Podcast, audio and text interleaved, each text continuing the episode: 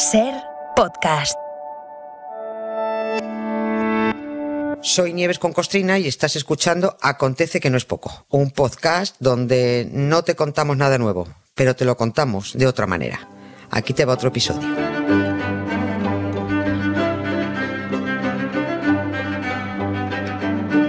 Hace ya bastante tiempo, y de hecho esta tarde lo hemos comentado un poco de pasada con Santiago Niño Becerra, que un debate recorre todas o muchas de las conversaciones y es qué va a pasar finalmente con la inteligencia artificial y qué impacto acabará teniendo este y otros elementos de la gran revolución tecnológica en el mercado de trabajo. O sea, resumiendo, Nieves, buenas tardes. Hola, buenas tardes, Carlos. Resumiendo, ¿cuántos empleos se van a destruir en favor de las máquinas? ¿no? Yo, y creo que tú tampoco, respuesta para eso no tengo, pero creo que hoy vas a contarnos una historia que conecta con esa misma incertidumbre de ahora, pero que nos traslada cuánto, dos siglos atrás, ¿no son? Dos siglos, sí. Pues dos siglos atrás, sí, sí. Incluso más de dos siglos. No, yo creo que hoy hablamos de un asunto así muy poco conocido. Bueno, salvo para los expertos en asuntos de revolución industrial, lógicamente, ¿no? Pero vamos, para los que conocemos la historia a nivel usuario, pues esto, a mí cuando yo cuando lo descubrí también me sorprendió mucho. Hablamos de los luditas, así como suena, luditas. Vamos a partir de un hecho concreto y luego ponemos el contexto y hacemos la, previa del partido. Pero digamos que lo que hoy recordamos tiene que ver con el alto precio del progreso y con que siempre pagan el pato los mismos, porque eh, en este mundo el que nace lechón muere cochino. O sea, antes, ahora y siempre, ¿no? En abril de 1811, 300 obreros asaltaron y destruyeron una fábrica textil de Nottinghamshire en el centro de, Inglaterra. Se liaron a martillazos con todos los telares y no dejaron un tornillo en su sitio, ¿no? No era la primera vez que ocurría. Un mes antes, en marzo, en otro, en otro pueblo inglés, llamado Arnold, los soldados del rey Jorge III dispersaron a un grupo de obreros en paro que estaban en la plaza del mercado. ¿no? Y esa misma noche, casi 100 telares fueron destruidos a mazazos en distintas empresas donde se había bajado los salarios de los trabajadores. Meses después se repitió el ataque a las máquinas de otra factoría textil en otro pueblo llamado Bulwell. ¿no? A base de martillazos, hachazos y mazazos se cargaron todos los telares. Esos eran los luditas, los obreros que se rebelaron contra las máquinas. Los trabajadores que solo veían en el progreso industrial a un gran monstruo que los estaba hundiendo en la más porca miseria.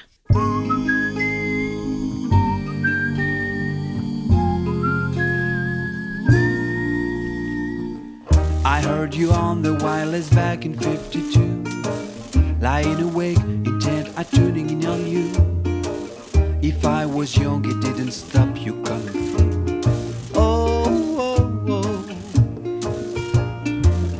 that took the credit for your second symphony. Rewritten by machine and new technology. And now I understand the problems you can see. Oh, oh, oh, I met your children. Why did you tell them video killed the radio star? Video killed the radio star.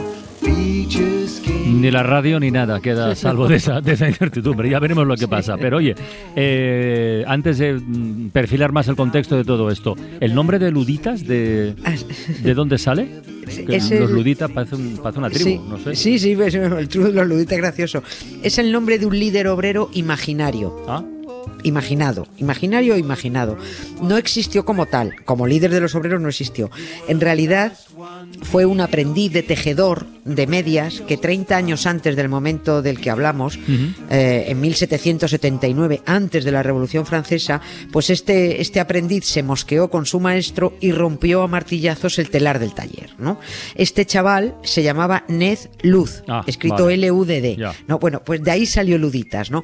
porque adoptaron a este personaje como propio, aunque no lo conocieron, ¿no? y los líderes obreros empezaron a mandar cartas amenazantes a los empresarios textiles usando su nombre. ¿no?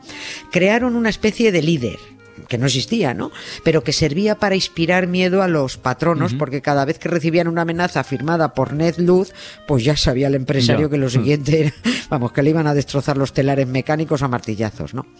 Y ahora, ahora ponemos el contexto a este, a este movimiento obrero a la gran rebelión contra las máquinas en protesta porque esos telares estaban degradando las condiciones de trabajo y de vida de, los obreros, ¿no? A la vista está, bueno, visto dónde estamos ahora, que fue una batalla perdida, pero bueno, ellos lo intentaron. Nos vamos años antes de la historia con la que hemos empezado. Nos vamos a esa época previa a la Revolución Francesa, pero cuando ya estaba en marcha otra revolución, la industrial, la, la, que empezó en Gran Bretaña en el siglo XVIII, ¿no? Y con esa revolución industrial eh, arrancó también la revolución agrícola, ¿no? La introducción de maquinaria para arar y sembrar, los nuevos métodos de cultivo, la mejora del transporte, todo ello disparó la producción y trajo unos poquillos ingresos eh, más a los campesinos, ¿no? Porque ya pues, ganaban más, más perrillas. ¿Qué hicieron con ese dinerillo de más? Bueno, pues comprarse una cosa que les iba a permitir tener otro pequeño ingreso una máquina de hilar. Por hacer una, una, mala comparación, que no será acertada, pero parecida, es como cuando en la negra España de los 60 eh, o en la posguerra algunas mujeres se compraban a plazos una máquina de coser. Sí, sí, famosas. Que lo han hecho muchas, ¿no? Para hacer trabajos en casa y sacar unos cuartos, ¿no? Oye, ¿y, para quién trabajaban entonces los que tenían esas máquinas de hilar en casa? ¿Trabajaban para las empresas o lo hacían por su cuenta? Sí, sí, no, no, es, es, que la revolución industrial y agraria también llegó, eh, con ello llegó una explosión de la industria textil y había mucha demanda de hilo, de algodón, de lino, de lana y los campesinos que antes hilaban con ruecas artesanalmente, ahí muy despacito, ahora hilaban más y más rápido con hiladoras mecánicas. ¿Eh? Bueno, quedémonos con este dato de las familias que empiezan a dedicarse a la fabricación del hilado eh, al principio de forma doméstica. Quedémonos con eso porque ahora vamos a otra cosa. Porque es que a la vez se dio otra circunstancia, que las innovaciones técnicas agrícolas provocó que se necesitaran menos braceros. Claro. Se producía más, pero con menos mano de obra. ¿Qué hicieron los campesinos? Emigrar en masa a la ciudad en busca de trabajo. ¿Qué hicieron los obreros de la ciudad? Mosquearse por la invasión de, campesinos. Era una avalancha de ellos la que, llenó los, los suburbios de las ciudades.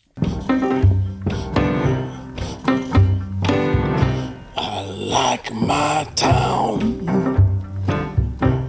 with a little drop of poison.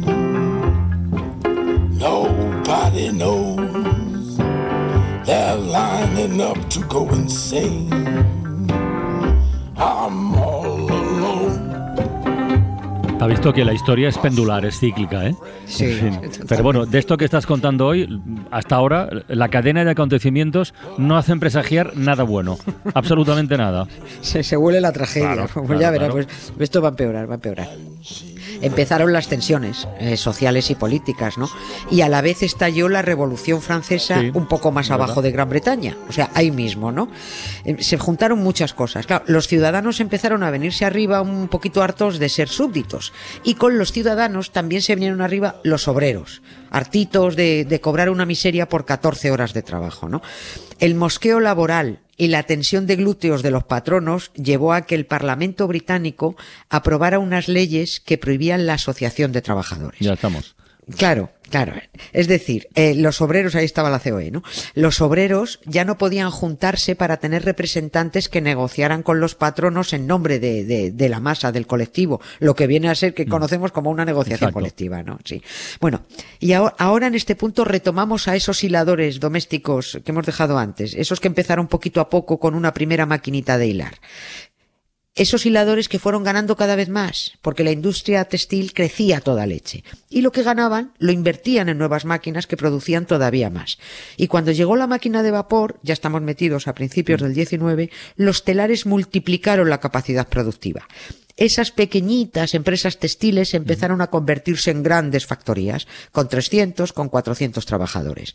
Por un lado, cuantas más máquinas había, menos obreros se necesitaban, y cuanto mejores eran las máquinas, se necesitaba menos mano de obra cualificada. Los tejadores, los tejadores, los tejedores. Los tejedores y los, y los hiladores, que habían adquirido su oficio a lo largo de años de trabajo, vieron que una máquina lo hacía igual o mejor y mucho más rápido. Y, no solo eso, en las factorías textiles ahora se hacinaban 300 o 400 obreros, con un capataz apretando para que aceleraran el curro ahí, a latigazos prácticamente. El ambiente exageradamente ruidoso, eh, tensión, castigos y sanciones si no se cumplían objetivos de producción. La consecuencia está clarísima, ¿no? La, degradación severa, además de las condiciones laborales, ya está. Los sueldos debieron caer, ¿no? Oh, madre mía, eso, eso cayó, pero cayó en, picado. Y, y, los patronos decían eso que todavía dicen mucho. Es, bueno, pues si no lo haces tú, Da igual, ya habrá otro dispuesto que lo haga por ti, ¿no? E, esa es la desunión de, del obrero, ¿no? De lo que se aprovecha el empresario. Un tejedor artesano cobraba 21 chelines en 1802 14 chelines siete años después. Claro, ah. era, era insoportable, ¿no? La situación laboral era tan precaria y las condiciones de vida tan míseras que en 1807 130.000 trabajadores de la industria textil pidieron que por favor se estableciera un salario mínimo porque ya solo les quedaba pagar por trabajar pidieron un salario mínimo. Fíjate a veces los paralelismos que hay con, la actualidad, ¿no? Bueno, este era el plan laboral.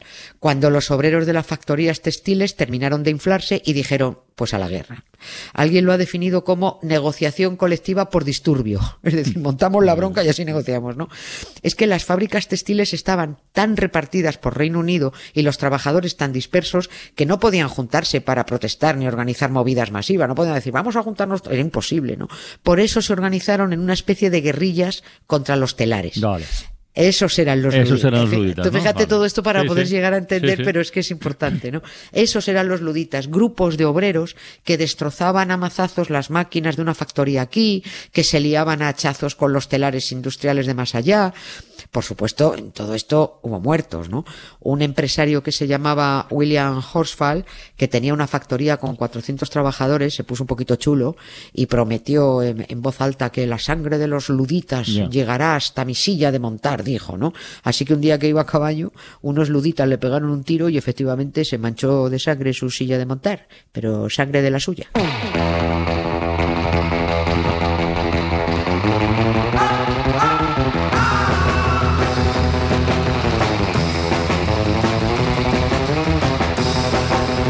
Oye, Nieves, ¿y hasta cuándo duró todo este movimiento de, los luditas? A ver, la época dura, la más activa, eh, fue entre 1811 y 1816. Duró cinco años, más o menos, ¿no? Pero el gobierno británico se puso muy duro con, con esto, ¿no? Aprobó otra ley eh, además de la otra que prohibía asociarse, aprobó otra que castigaba con la pena de muerte la destrucción de un telar mecánico rompías un telar, pena de muerte. Y hubo unas cuantas, unas cuantas ejecuciones. Ejecutaron a, en una ocasión a 14 y a otros 13 los mandaron a Australia. En otro proceso en York se ahorcaron a 17 luditas. En Lancaster ejecutaron a otros 8 y enviaron a 17 a Tasmania. ¿A Tasmania? Sí, porque como todas las colonias que tenían los británicos por allí, pues eran lo usaban casi como cárceles, ¿no? Entonces los mandaban allí. Australia lo, la, hicieron crecer a base de a base de, presidiarios. La batalla estaba perdida, pero bueno, se luchó lo que se pudo.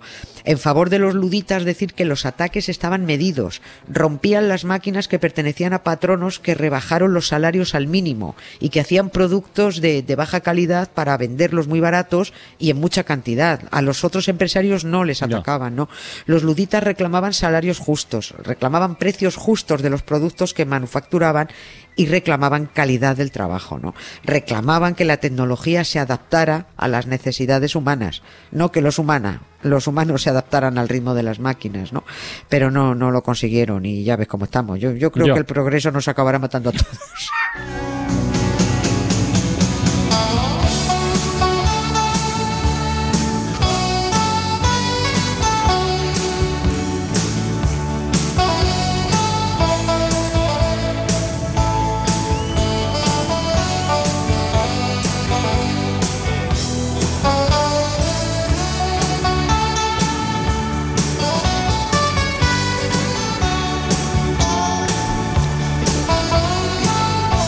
si no conseguimos enveridarlo antes y ponernos un poquito de acuerdo de que cualquier progreso tiene que estar acompañado de ética.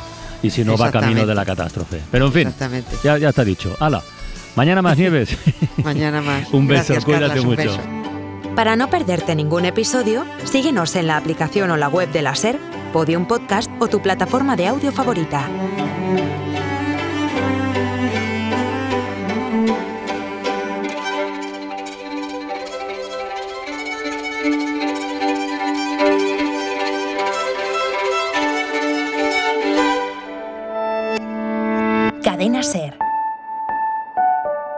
La radio.